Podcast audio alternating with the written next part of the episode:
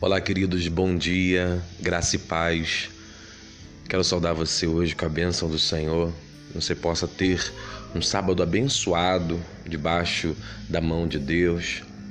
Hoje nós vamos estar meditando sobre o centurião de Cafarnaum, uma figura muito emblemática na Bíblia, pois sendo ele um gentio, sendo ele alguém não judeu, que não foi criado na Tanakh, na Torá judaica, ele conseguiu entender a autoridade de Jesus numa profundidade tal que o próprio Jesus ele vai dizer que em todo Israel ele não vai encontrar uma fé como daquele homem, porque aquele homem entendeu a autoridade de Jesus.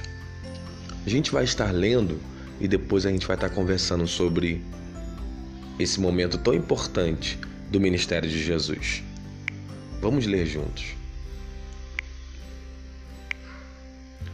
A leitura de hoje encontra-se em Lucas capítulo 7, o versículo 1.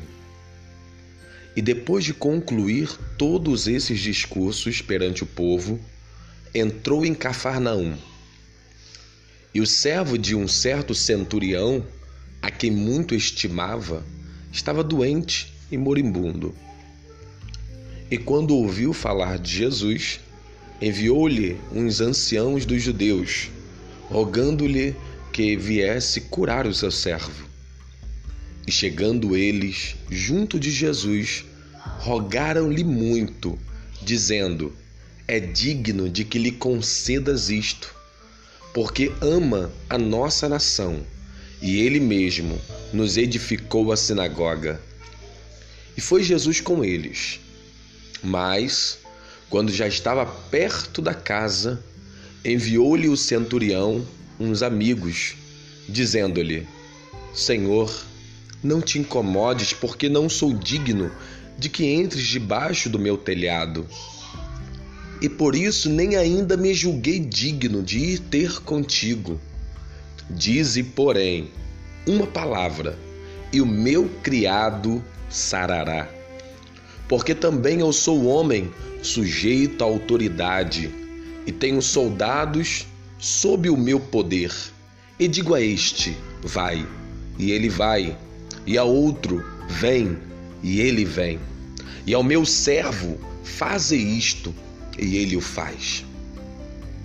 E ouvindo isto, Jesus maravilhou-se dele e, voltando-se, disse à multidão que o seguia: Digo-vos que nem ainda em Israel tenho achado tanta fé. E voltando para casa os que foram enviados, acharam são o servo enfermo. Algumas características desse texto me chamam muita atenção. Uma delas é um homem que não é criado debaixo da Tanakh, da Torá judaica, da cultura judaica, da religião de Israel. E ele, ao ouvir de Jesus, ele logo crê e crê de uma maneira espetacular, a ponto de se julgar indigno a ponto de entender de autoridade, dizendo: se ele é o Messias, se ele é o Cristo encarnado, o Deus encarnado, andando entre nós, eu não sou digno nem mesmo de comparecer perante ele e eu não preciso nem que ele venha aqui na minha casa, porque eu entendo o que, que é autoridade.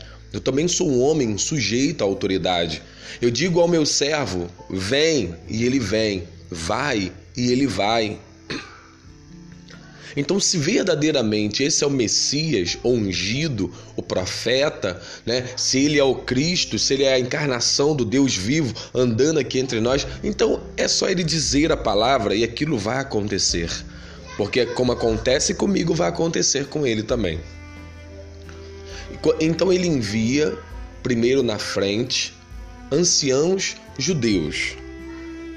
Entenda, ele tem o carisma, ele tem o apoio, ele é um centurião enviado por Roma para dominar a região, para controlar a região. Então a região ali de Cafarnaum é responsabilidade dele. Ele tem 100 soldados romanos ao seu poder. Então, aquela guarnição, aquela cidade portuária, ela é guardada por esse centurião. Cafarnaum é, faz parte de algumas cidades que são importantes no trânsito de especiarias, de ouro, de diversas coisas do Oriente para o Ocidente, do Ocidente para o Oriente. Havia uma rota de comércio muito grande. Então ele é um homem colocado num local estratégico para guardar aquele povo. Só que ele não, não, não tem a característica de um opressor. Ele tem a característica de um líder. Ele não tem a característica de alguém que veio para dominar com mão de ferro mas ele mesmo constrói a sinagoga para que seu povo expresse a sua fé. Ele, ele ama, nas palavras dos anciãos, ele ama a nossa nação. Ele ama o nosso povo. É alguém digno, é alguém de caráter. Muito interessante isso. Primeiro, para nos revelar que tipo de pessoa esse centurião é é um homem de caráter, é um homem que, mesmo com autoridade para oprimir, para matar, para prender, porque ele está colocado ali para isso, para dominar segundo o mandato de Roma. E aí a gente encontra alguém amável, alguém que é líder do povo, alguém que é, constrói a sinagoga para que o povo venha cultuar, alguém que, na hora da doença de um criado, ele para o que está fazendo, se importa com aquele criado. É alguém que tem amigos da nação que deveriam ser os seus inimigos e, e na verdade são seus amigos. É alguém que é, está cercado por amigos, amigos íntimos, amigos próximos. Isso me revela muitas coisas. Primeiro, o tipo de pessoa que ele é. Primeiro, como ele trata as pessoas e como ele recebe aquilo em troca. O apoio. Alguém poderia dizer: não, ele que deu o jeito dele, ele que se vire para lá, mas não, os amigos estão presentes. Mas não, os anciãos da cidade estão presentes. Ainda que amando dele, mas você vê na palavra deles que eles foram de bom grado, dizendo: ele merece, ele, ele é uma boa pessoa, ele é uma pessoa digna, ele é alguém que tem plantado boas obras. Então, o Senhor Jesus ele vai realizar o milagre não porque ele merece no sentido de ser bom o suficiente, mas porque Jesus veio para realizar milagres segundo a fé. Em Nazaré ele não pôde realizar muitos milagres porque as pessoas estavam incrédulas acerca da, da salvação, acerca do Cristo. E sem a fé é impossível agradar a Deus. Então é necessário ter fé. Ele entende de autoridade a ponto de dizer: eu não, eu nem preciso ir aí, e o senhor também não precisa vir aqui. Eu só preciso que o senhor diga. Eu só preciso que você diga, porque se o senhor falar, vai acontecer. Essa é a natureza da fé, uma fé verdadeira, uma fé sem muletas, uma fé que não precisa tocar em nada, que não precisa ver nada, é uma fé genuína. É uma fé que brota de uma certeza, de uma convicção, uma fé que mesmo sem ver, mesmo sem saber de onde vai vir, ele, a, como a Bíblia fala em Hebreus capítulo 11, é a prova, é a certeza das coisas que se esperam, é a convicção de que verdadeiramente o nosso Deus ele tem poder para realizar todos os milagres segundo a sua boa vontade, que ele tem o melhor para cada um de nós, que ele tem zelado por nós. Então, olhando para a vida do, do centurião, você vê o tipo de pessoa que ele é, como ele atrai as pessoas que andam com ele, como as pessoas são gratas por tudo que ele faz. E a fé dele é uma fé exemplar, porque me revela que ele não precisou tocar em nada, nem pegar em nada, nem precisou ouvir de perto a Jesus.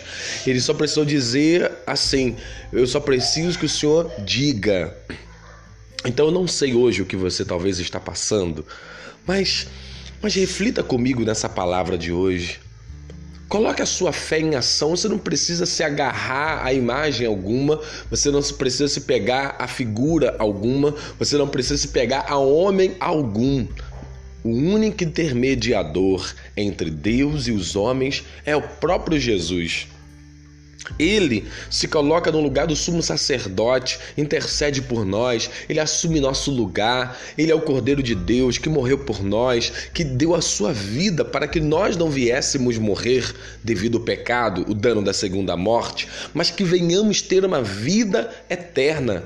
A vida eterna que é, recebemos por Cristo é a que ele nos deu, é o que ele conquistou na cruz. Então ele realizou todo o trabalho.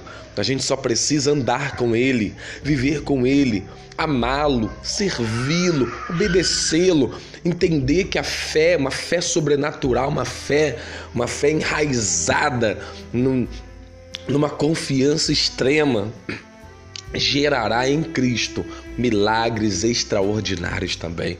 Então hoje, erga, erga sua cabeça, enxugue seu choro, coloque sua fé agora em prática. Levante suas mãos em oração e clame a Deus, porque ele te ouvirá. Como Jonas estava dentro da barriga daquele peixe, no Sheol, no abismo, e aí ele fala no capítulo 2: Do inferno eu clamei o meu Deus, ele me ouviu. Você pode estar agora no pior lugar que você poderia estar. O teu Deus, ele te ouve. O nosso Deus, ele nos ouve, desde que a gente se volte também para ele. Então, volte-se para ele agora. Achegai-vos a mim, e eu vos chegarei a vós outros. A palavra de Deus fala sobre isso.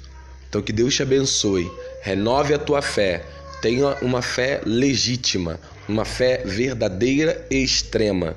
Em Cristo Jesus nós podemos todas as coisas. Deus te abençoe, fique em paz, vamos junto, já deu certo. Deus te abençoe.